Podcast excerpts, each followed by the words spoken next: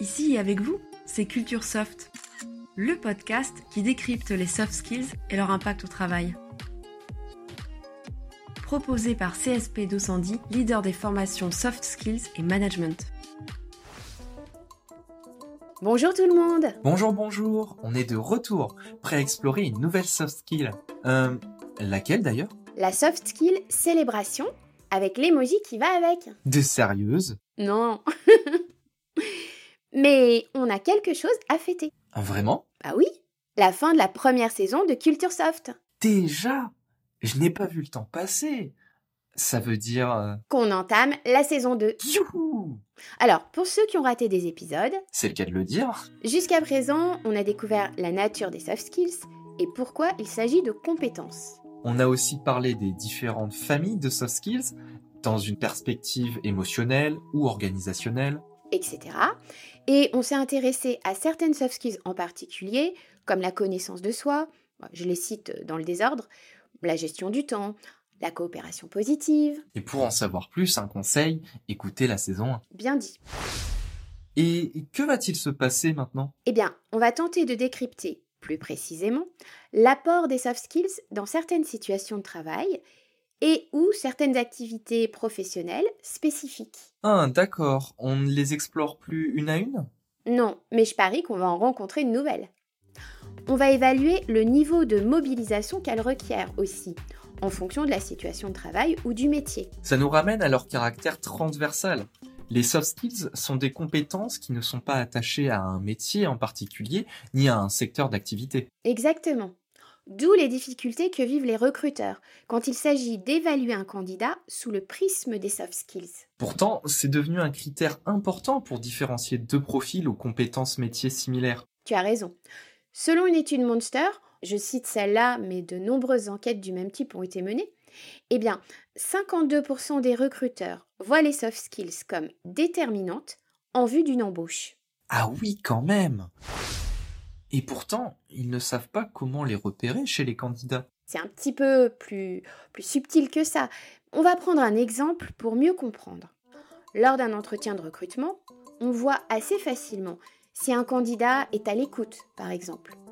Sauf que c'est l'une des attitudes qu'on adopte spontanément quand on cherche à rejoindre une entreprise. On se met en posture d'écoute pour capter tous les éléments qui nous semblent importants et pouvoir rebondir dessus plus tard lors de l'entretien. Donc, estimer qu'un candidat fait preuve d'écoute dans ces circonstances ne dit rien de son aptitude d'écoute lorsqu'il sera en poste. Oui, ça paraît un peu mince comme preuve.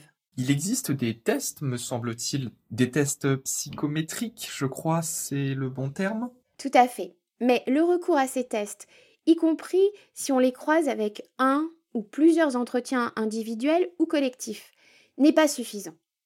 L'évaluation réalisée n'a de valeur que dans le contexte dans lequel elle a été faite. Ah bon? Pourquoi? Parce que les soft skills sont des compétences contextuelles. D'accord, euh, et donc? Dans un sens, peu importe qu'un qu'un collaborateur soit doté de tel ou tel soft skill. Ce qui compte, c'est qu'il soit capable de l'activer pour en obtenir des résultats. Ben oui, ça va de soi. Et non, justement. Parce que si on reprend notre exemple de l'écoute, on peut constater en entretien qu'un candidat en fait preuve de façon notable. Ça peut aussi ressortir des tests psychométriques qu'il effectue, mais une fois en situation de travail, certains éléments du contexte dans lequel il va évoluer peuvent l'empêcher de la mettre en action. Ce que tu veux dire, c'est qu'on n'est pas doté d'une soft skill euh, dans l'absolu, entre guillemets. Exactement. Toujours avec notre exemple de l'écoute.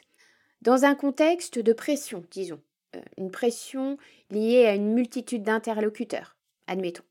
Notre candidat devenu collaborateur aura peut-être tendance à tracer sa route sans prendre en compte les inputs de ses partenaires ou clients. Donc, on peut sembler très performant sur tel ou tel soft skill dans l'absolu, et l'être effectivement dans certains contextes, et malgré tout se retrouver en difficulté dans d'autres. Ah. Mais alors, c'est insoluble. On ne pourra jamais évaluer les soft skills avant la prise de poste du candidat. Mais si. Déjà, si on revient à la dimension de compétence, le recruteur doit pouvoir s'appuyer sur un niveau de maîtrise attendu pour le poste à pourvoir. Et s'il bénéficie d'exemples de mobilisation de la soft skills recherchée, ce sera encore mieux. Ça doit nécessiter un gros travail en amont. Oui, quand une entreprise souhaite intégrer les compétences soft dans ses critères de recrutement, il faut qu'elle ait conscience que ça implique d'en tenir compte dans ses fiches de poste et au quotidien, bien sûr. Autrement dit, les soft skills deviennent l'un des principaux ingrédients du travail tel qu'il est réalisé. Voilà, un ingrédient, un levier, un mode de fonctionnement. Une culture. La culture soft skills. Une question. Les exemples de mobilisation de la compétence soft recherchée vont suffire à mieux prendre en compte la dimension contextuelle? Ils vont y contribuer, mais il faut aussi autre chose. Pour certains des experts qui travaillent sur ce sujet, le candidat joue un rôle important, voire déterminant, car il peut témoigner des soft skills qu'il a mobilisés précédemment en partageant des expériences et donc des éléments de contexte. De ce fait, le recruteur va pouvoir faire des liens avec les exemples de mobilisation transmis par le manager ou le RH de l'entreprise. Mais c'est pertinent. J'avoue. J'y repense. Quand tu parlais de situations de travail au tout début, tu faisais référence à quoi? À des situations de travail transversales qu'on retrouve dans différents métiers. Comme euh, le contact avec le public? Mhm. Ou le travail avec une charge émotionnelle importante? Aussi. Ou les activités invisant une réponse immédiate à une demande? Voilà, t'en as déjà trouvé quelques-unes. Pour accomplir son travail de façon satisfaisante dans de telles situations, il faut pouvoir mettre certaines soft skills en action. Reste à savoir lesquelles et comment les collaborateurs concernés procèdent. Et aussi ce que fait l'entreprise pour les accompagner. Ça me fait penser à autre chose.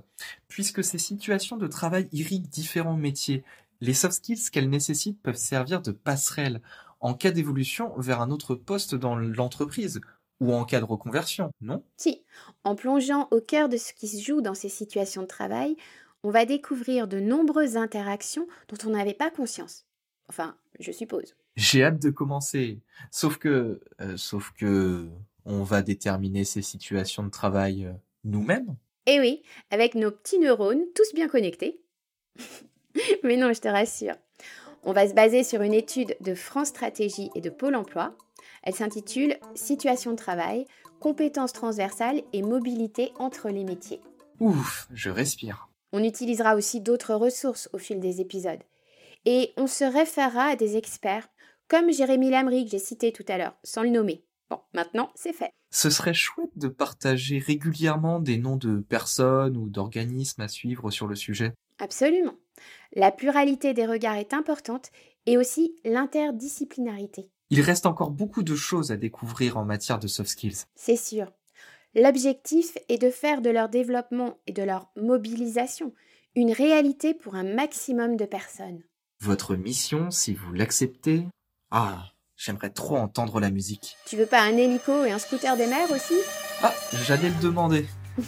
Ah, plus sérieusement, un petit indice sur le sujet du prochain épisode, s'il te plaît? Ah, curieux un jour Curieux toujours, j'assume. Alors, je réfléchis. La situation de travail qu'on va explorer, ou plutôt les situations de travail, mais on peut les regrouper sous deux ou trois termes, ne sont pas spontanément associées aux émotions. Alors qu'elle les met en jeu, je suppose. Wait and see. Ah, j'ai une idée, euh, la prise de décision? J'en dirai pas plus, même sous la torture. On se retrouve très vite